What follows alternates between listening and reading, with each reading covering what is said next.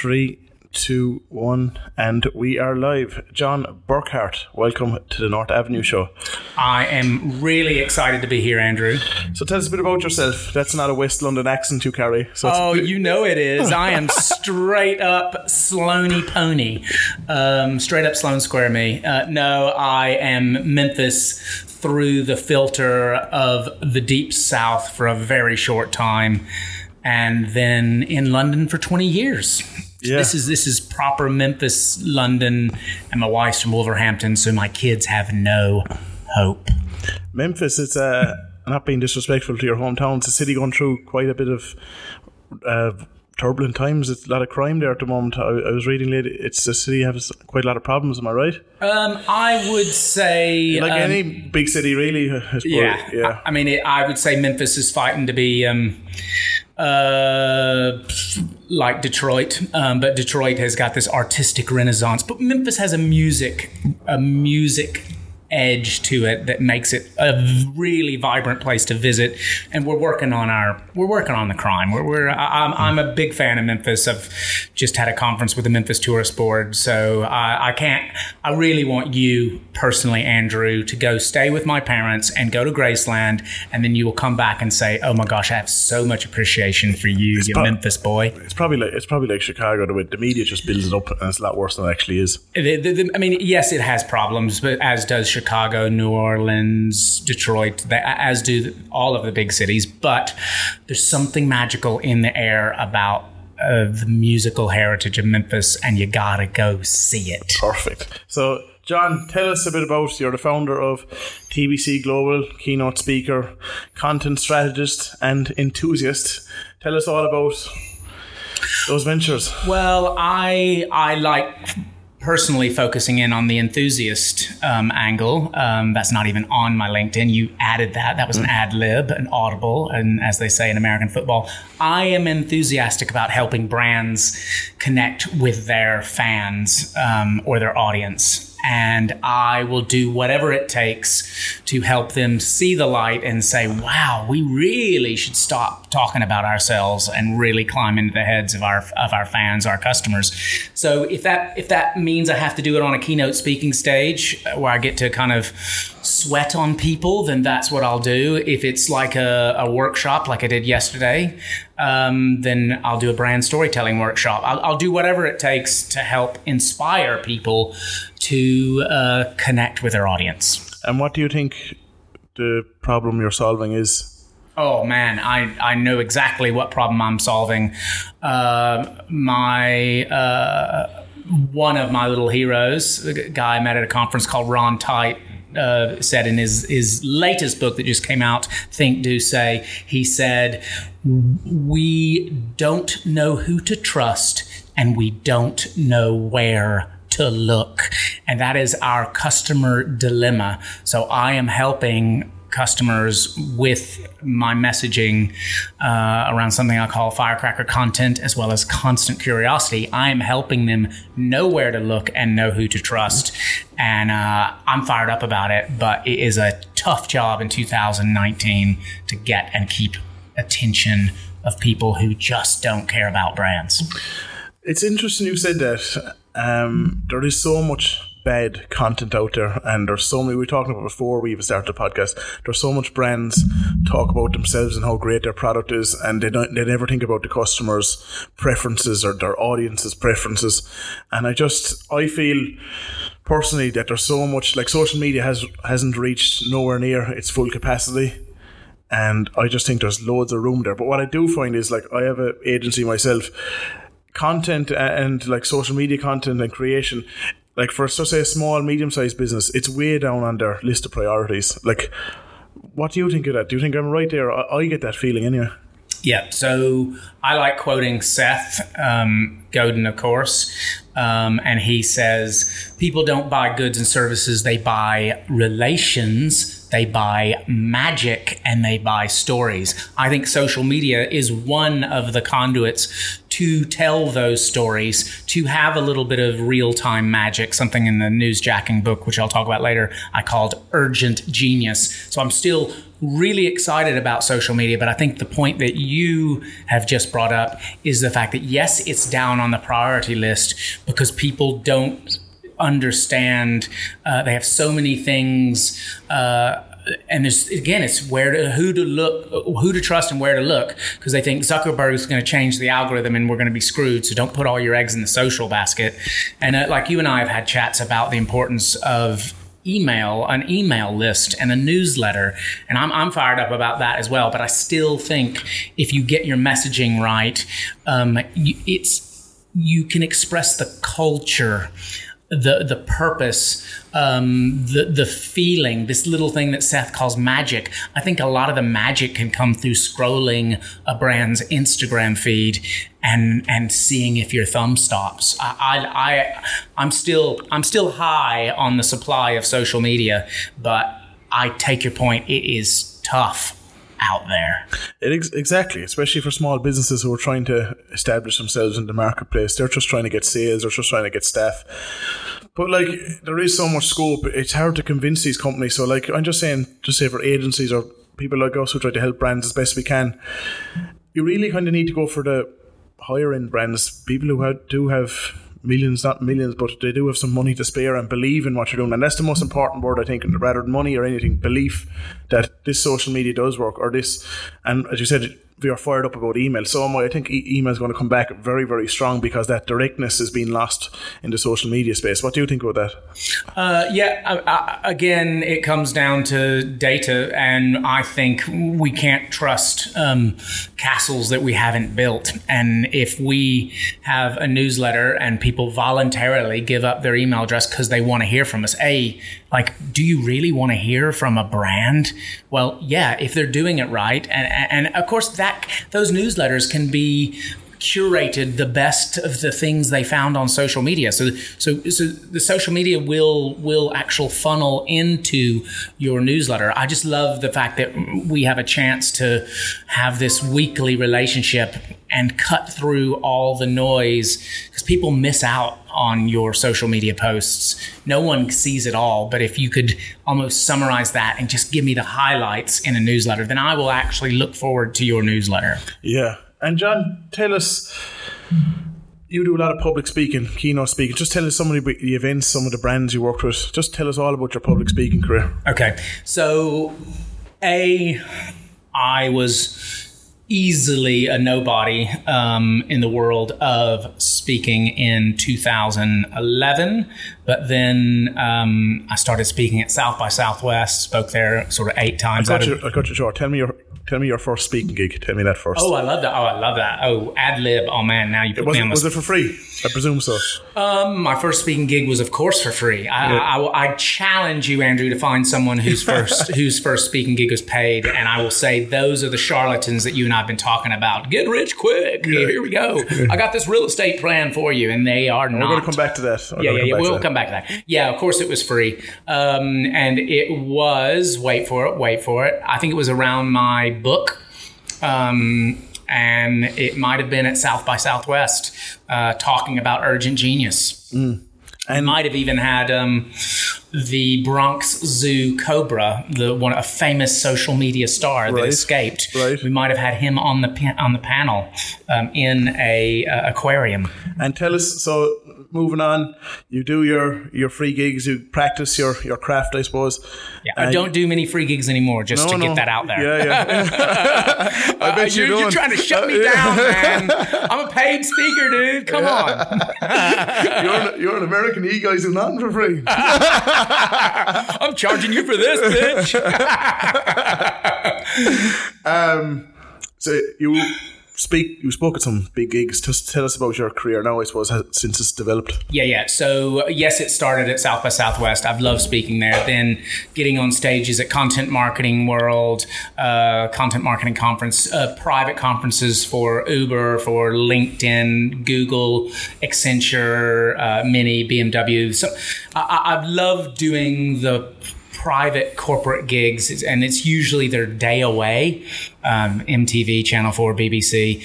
I, I love the fact that they they somehow make their make their employees go to some country house or something and try to sort of pretend that they like each other, but then at the end they actually realize they do kind of like each other. They just never get time to breathe. I love being that time to breathe guy to help inspire them to be better when they go back to the drudgery of their office. So yeah, if if I could just do away days, I would. Um, but I also do some you know boring corporate officey gigs too.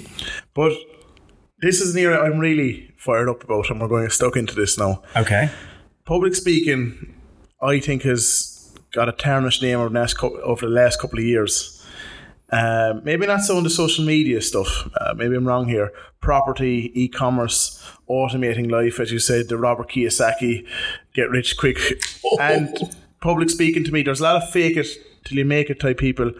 Uh, it's easy cash as well if you get good at speaking. Um, you're you're providing information. There's a lot of guys creating books and other digital products and information products like Tony Robbins stuff. Uh, it's it's easier money, but I just I just have question marks over some industries and public speaking. Like, what are your opinions on this? Like, eh, on these YouTube ads, like everyone's public speaking or trying to sell you a seminar or course. Like, it just it has to be clamped down in some way, and it has to be clamped down maybe by government or I, I personally think it's just it's an area that I find a bit annoying and fascinating all at the same time. Yep. So I think I, I think the what you've mainly been annoyed by is the yeah yes there are a lot of people that adopt this kind of um, I, I would put them all in this self help um, you can do it kind of rah rah motivational stuff. But it is, a lot of it is around exactly what you said. It's around, man, it's simple. All you have to do is X, Y, and Z, and you'll be rich. So I, I automatically think that we have to start at the end. What is the end goal there? Be rich. So anything where the end goal is be rich and they think they can tell you in 30 minutes or less how to get there automatically I, I, I hear and I see uh, snake oil because it is hard. It is very hard. And what I don't buy into these things, they go to these seminars, and most of all, they're targeting uneducated, lower lower class people that kind of might buy into this, and there's no no disrespect to that. Yeah, I them, call them this. I, think we should call this lottery ticket speaking. It, it, it is that like we? I'm gonna. But there's guys making good bucks off this. Oh yeah, yeah, totally. But but but it's that same mentality of go. You, you can use their advice, but it it it will be as easy as winning the lottery. Yeah, and they don't tell you that because then you wouldn't come. And there's no template for success either. Like, you know, I, I always find that you know when you hear different motivational speakers and even guys who made it, you only should take us maybe a small bit of their advice because you're just going to make your own journey yourself. Like realistically speaking, you know. Yeah, I mean, I, am not an advisor, but I'm just saying I get I get the idea that you, you just have to do what works for you. And some people say, "Oh, don't you can't take out cash. You can do this. You can flip houses with no money and build an e-commerce store with no money and automate the lifestyle." Like, if yeah, just don't buy into it. And just say you have an idea and you need half a million quid to get it off the ground. You need to give fifty percent away. Then yeah. you have to do it if you really believe in it. I, I, what if we What if we kind of adopt this philosophy? What if we say you and I make a little pact today and say we're not going to go to any motivational speakers where. Uh, you look on Amazon and you can tell that a there's a picture of them on the book on their book they have a book, though. Don't worry, they'll all have a book, and there'll be a picture of them, uh, and it'll be cheesy as hell. And that genre of I've just done a self-published book. There's a picture of me on it, and this is how you get rich quick. If we if you actually read their book and you feel like oh my gosh, there's so much depth there, then you and I are allowed to go see them. A friend of mine came into town to see Nir Eyal, who wrote this amazing book about sort of addictive design, um, and uh, he, he's talked with a guy on the phone. He's and he was just went to a workshop, went to a speech. It was brilliant because the guy's got depth and the guy's read all of his books. Then you go to see a keynote speech. That's how I got my start. People, my book came out, they liked it, then they wanted to hear me, and then I've just snowballed that over seven years from there. And just we talk about newsjacking because I think it's a very interesting topic you wrote about, and we just for our listeners, John and his partner Grant Hunter, yeah, wrote a book called Newsjacking: The Urgent Genius of Real-Time Advertising. I just love the way you say urgent. Uh, that, oh my god, can you say that again? Urgent. say the urgent genius the urgent genius. I just freaking love that. I just like your accent. I might even get that as my ringtone. John, you're not coming on to me right now. I am, I'm sorry, Andrew. I'm just getting red, and I think I actually am coming on to you. And I, I literally totally didn't okay, mean it. Okay, let's skip forward. Let's Okay, skip forward. Let's talk about your book. I'm sorry. Yeah, let's talk. Let's talk about your book. So, and give give give, give, give listeners um, the run through of newsjacking. Okay. Real time advertising, for, like most people might be aware of, uh, the Super Bowl Oreo "Don't dunk in the dark" when the lights went out. So for listeners, it's kind of latching onto real time trends and making great marketing.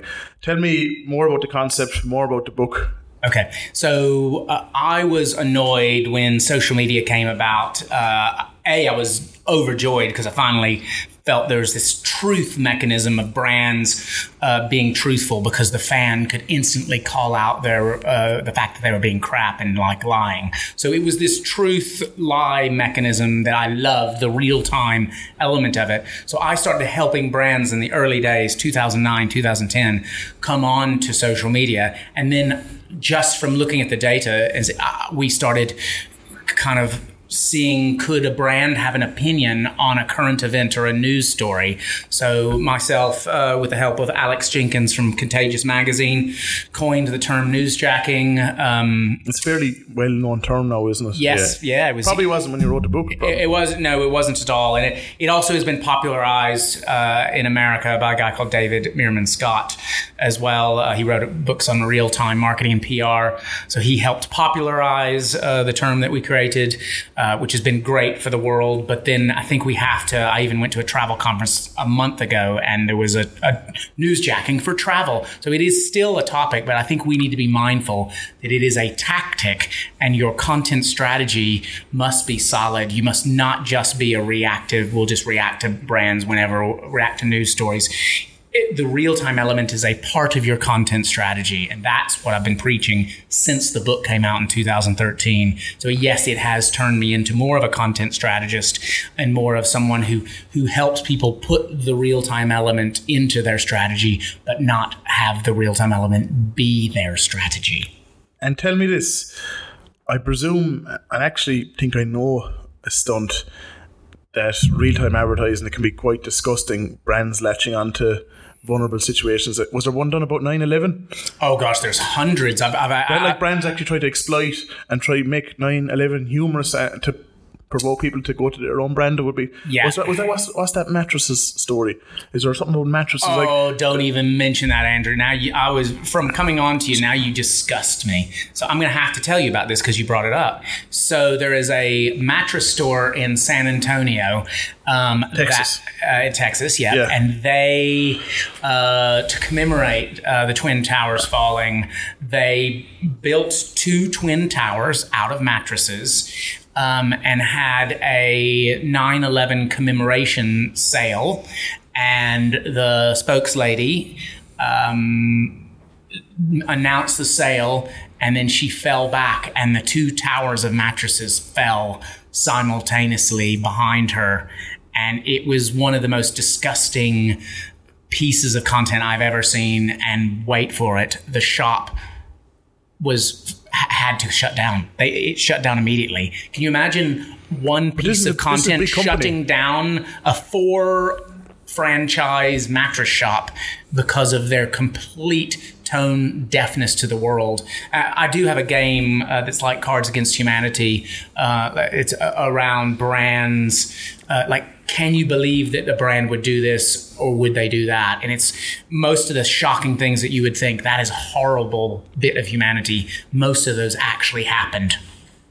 And tell me, besides the Oreo, tell me some of your favorite real time advertising stunts. Okay. Um, or one of them. One of them. Yeah, yeah. Wow. Well, this. Um, so, if I look at you, you know some of the ones that I mention in my keynote speeches like do you know family guy yes okay do you know peter griffin from family Yes. okay i he When I was at reminds me a lot once- of you no i'm was- joking Yeah, when I was at school once, a guy said I looked like Peter Griffin. So that was like the worst compliment or the worst insult of my entire life. do you realize that I just said I kind of mentioned that because I'm feeling embarrassed about coming on to you. So now I'm literally kind of leveling the playing field, calling you Peter Griffin. But anyway, you Yes, have never worn. really, uh, How many times do you wear see-through prom dresses?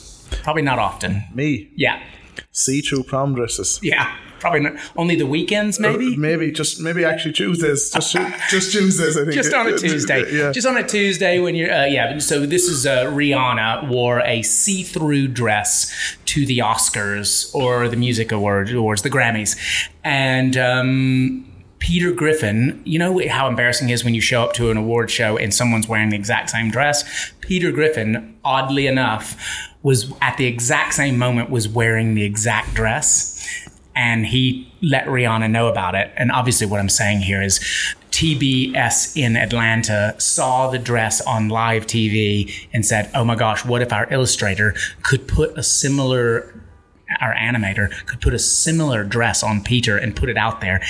They did it, and Rihanna was so touched by ge- getting to see Peter's nipples and wearing the exact same dress that she turned it into her avatar and it lasted for nine months. I love that example, but I also love other examples. Part of the reason I work in sport, travel, and entertainment is because those kind of brands are the ones that people really want to see as opposed to like a toilet paper brand creating a gamified like do you scrunch or do you fold those kind of horrible things aren't don't reflect humanity i love it when when some real-time content adds to the conversation and creates banter like you and i are having across these um these podcast microphones Yeah, for sure. We're having lots of banter anyway.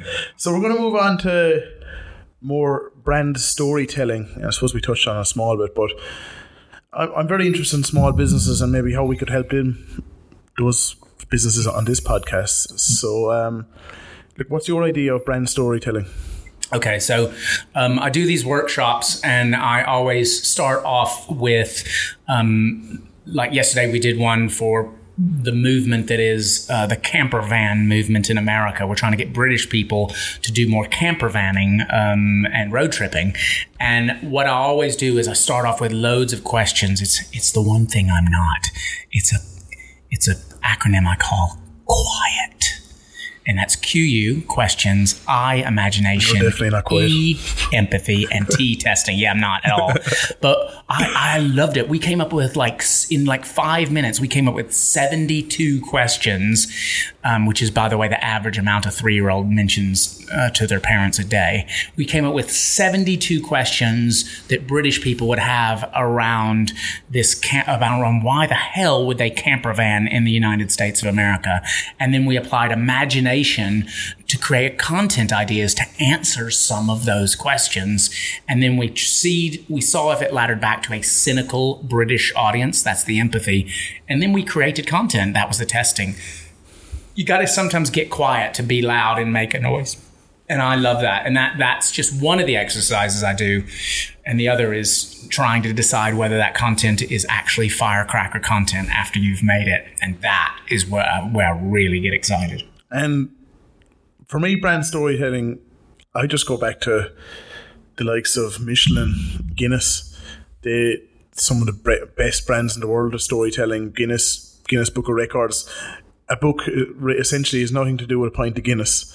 Michelin have their star ratings, which has nothing to do with tires, but they done it so people would start conversing more in pubs and people would start getting into their cars and wear out their tires more to visit restaurants.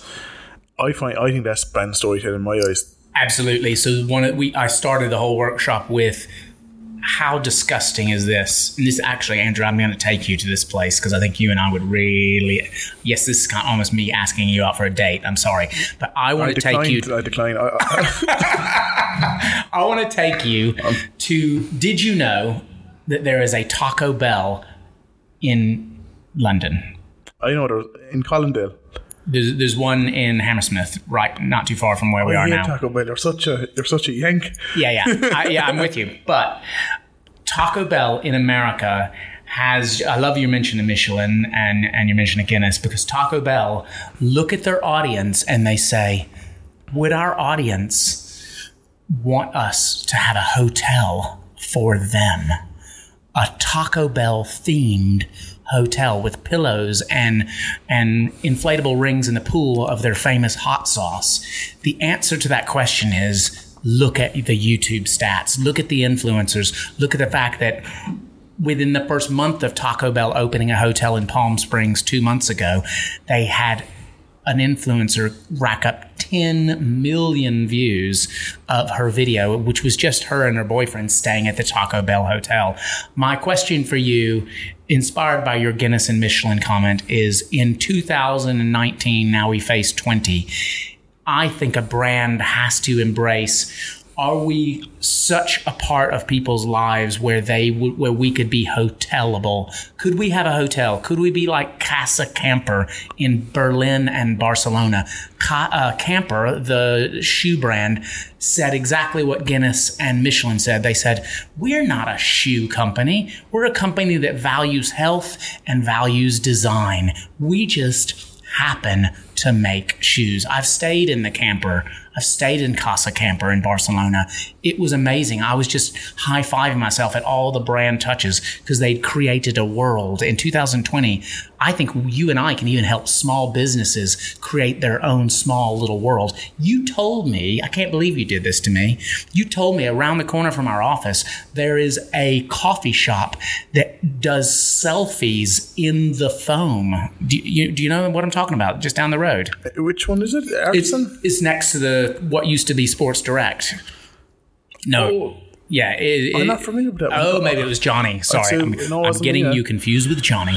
Anyway, uh, that we could turn that into a brand because at the moment it is they are really really poor. It looks like a gimmick, but you know it. It, we, there's there's small businesses around the corner from where you and I are that just need to figure out what they stand for in the eyes of their customer. Where is that magic? What are those stories? How could a brand actually have relations? To quote Godin again, um, I, I am fired up about helping brands tell their story and stand out in 2020 um, because I think they I think the small businesses sure as hell need help.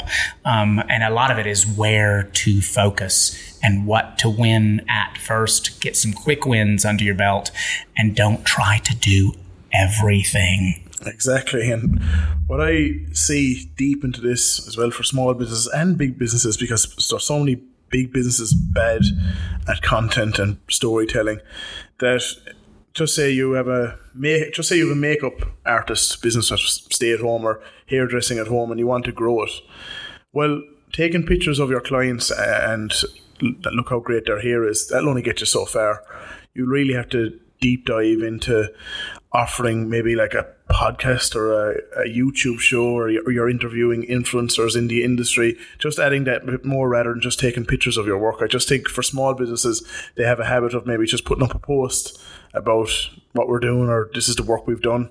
But I think you really need to deep dive and offer people that extra value of, oh, sh- this is a cheap thing on the market, it's very effective. You know, just offer that bit more advice, you know. Absolutely. So what, what gets me excited and one and one I'm thinking in Venn diagrams here because one of my Venn diagrams is is where the overlap of the category, the brand, and the customer. And the br- brands need to like. Let, let me just use a sports example because you and I are both passionate you about love that. sports. Let's- yeah, let's talk about sports, sports. marketing is one of my areas. So Wolves I oh, let, let's uh, hi ho Wolverhampton, way our Wolves. Anyway, um, I just forget you did that, love the fact that the brand, the football teams that are winning, including Wolves in 2019, are getting away from the green. When you when you thumb your Instagram, you don't just see green pitch highlights.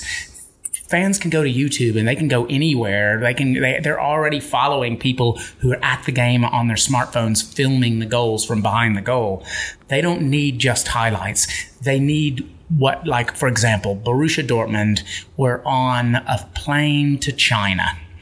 They were on a plane to China and Thomas Delaney no word of a lie, no word of a lie, Thomas Delaney was Instagram swiping while he was sleeping. I've never seen anyone do this in my life. He was asleep while also still swiping. Jacob, I can't remember his name. Anyway, one of his play, fellow players took um, an Instagram story of it, and it was uh, it was amazing. People want to see these little bits of magic, these behind the scene things, these stories that are well away from the product, but more about the world that that brand, in this case Borussia Dortmund, um, envelops. I would love to you know do more of a small and medium size like what is your world? And your world is way beyond the products that you sell. Oh exactly. It's like if apple owned opened a hotel or apple apple created their own type of shoe they're entitled to do that, you know, because they really they're are. They're all about user experience, compatibility, comfort. So if, it, it aligns if, with their brand. Yeah, if if if Camper can do uh, can be all about design and health and do a hotel and it be incredibly successful and have loads of brand touches, did you imagine Apple? I mean, I've actually started doing this little workshop exercise with a lot of brands, especially because I work in travel, so it makes sense. At trying to hotel lots of brands like North Ave. Ho- ho- let's hotel. What would your hotel look like? Let's let's let's make a hotel for you. Let's make a hotel for North Avenue. Yeah, North, North Avenue Media. what would I do? Um, yeah, What's the world? What is your world? Yeah. Like, uh, you know, it's it, it is important to think about like even the co-working space that you and I work like in. A, there'd have to be like a, a, speaker in the room so they could listen to my podcast. Honestly, I, I, yeah, well, that's it. So, what, how do we elevate? I already know that this podcast is like your baby; it's your pride and joy. We need to elevate. Mine would this. be millennial looking. If you're to answer hotel, it have to be millennial. It have to be people around my own age. It wouldn't be your your traditional hotel and the breakfast like it just wouldn't be It'd be more yeah, it would be very millennial. Um, I, I. It wouldn't wouldn't show like just wouldn't have crappy music. It would it would probably have what I'm into like tech house music. Uh, yeah, yeah, yeah. It would it would be upbeat. Yeah, I, I can, I, and I know you're just trying to sort of uh, spotlight, but I just had to answer a question because you. No, probably, I'm glad you did, but uh, but at the same time, um, you're also uh, dividing the room a bit because you know I am not a millennial, and uh, yeah, I'm sorry for coming on to you, and and you don't go want to go to Taco Bell with me. You just want to stay with your own kind. I'm cool with that. um, tell us, constant curiosity. Yep. It's a concept you use in your speech or your public speaking gigs. What is it? So I I unpack all of the different meanings of curiosity. And there's a couple of main types um, that I think it's important. There's the kind that was embraced in the newsjacking book, which is um, which is I call it squirrel um, curiosity. It's like the Schadenfreude, like uh, clickbait, like oh my gosh, get my attention quick. But sometimes when you read that tweet, that you got the attention, and then when you watch the video that it linked to it, you're like, uh, that's just someone just trying to get my attention quick. And then there's the owl curiosity, which is a little bit more considered and thoughtful. And I think you need to have the real time squirrel, but also something that's a little more considered. I unpack the different types of curiosity and the curiosity gap. I think it's really important to understand that things that I know nothing about, like you started waxing lyrical for some reason about health care, health and beauty. Uh, I know nothing about that. So I, I, I don't, I'm not even curious about that. But if there's something I know just a little bit about, uh, then it's piqued my curiosity, um, and and there's this gap, and I want to fill that gap. But if it's so far from me, and I'm basically helping clients know where the curiosity gap is, it's got to be something that's a little bit relevant to stuff they care about and their customers care about, and then we go a deep dive on how to really come up with concepts for content that appeal to that curiosity. Um, and the constant thing is about change the only thing that's constant in this world is change. So, so with a with a constant curiosity, I actually help you come up with strategies to stay on top of things, to know what are those categories and topics that your customers know just a little bit about, but they'd really love to know more, and they'd love for you to tell them. Brilliant, brilliant. I want to ask you one question before we leave it.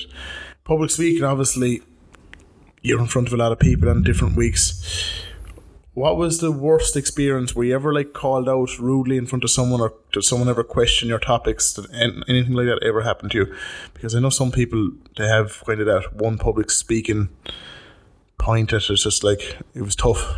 Yeah, that's a really good. Uh, is that that's actually quite um, quite a low blow, personal question because it, it, this is, believe it or not, in seven years of speaking, this has literally just happened last week okay. in Copenhagen. And I was like, what did I do to deserve this? And I thought, oh my, I was doing my beer note. So this is where I go to a conference, I show up early, I stay late. I listen to all the speakers. I summarize all their themes, tops, tips, and tricks, and I drop three points about curiosity that I weave into it. So it's a, it's almost like a synthesis and a celebration of a conference. I was doing that. Things were going swimmingly, and then all of a sudden, I thought the organizer had sent in one of his minions to shut me down essentially what I'd done is I'd created such a great atmosphere somehow just by summarizing other really smart, brilliant speakers. Um, there was alcohol flowing because it's a beer note. Um, and I just assumed this guy was there to shut me down. In reality, he was just a really enthusiastic guy that latched onto some of my football examples. And he had this crowd pleasing group exercise that he thought would be really appropriate. I, and and I ended up getting him to do the little dance John, off what, at the what, end. What did he do? Oh, uh, do you want to know? Yeah. Oh my God, he he trains the same age young people that I do. I train my boys' eight year old foot, yeah, football, football soccer team, and he got everyone to stand up. And uh, and he did this like spinny dance thing with your hands in the air, uh, and they were chanting the name of the conference, and he just got everyone excited. I, and it, it, actually worked. I just totally didn't see it coming. And I think what I, the lesson I want to impart on you and anybody who wants to be a speaker is let let things ride and and try your best not to be so paranoid that people are out to but, get you. Because the reality was he was doing a good thing. It, i just automatically assumed that i'd gone over time and and he's trying to shut me down. Like, when the reality was it was brilliant it looks like you look way too much into it because that sounds like a wonderful thing. He got the crowd going for you. You didn't have to do it. Yeah, I guess I just didn't expect it because that was my like, job. He was, that was my job. He didn't insult your your intelligence. No, I think a lot of it was because I didn't understand. I'm sorry, this might be a swear word. We might have to. I didn't understand his thick Danish accent, and he was getting them to say the name of the conference and then um, F yeah. Mm. But I thought it was. I thought he was getting people to say F you but it was F yeah. but there's, do you know the difference between F yeah and F U? Right. It's huge, don't you think? Yeah, I, I, I guess so. Right. John Burkhart, it has been a pleasure talking to you. Great chat. Um, thanks for coming on the show.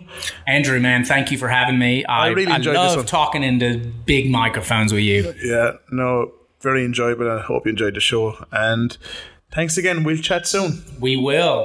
Thank thanks. you. Have a good one.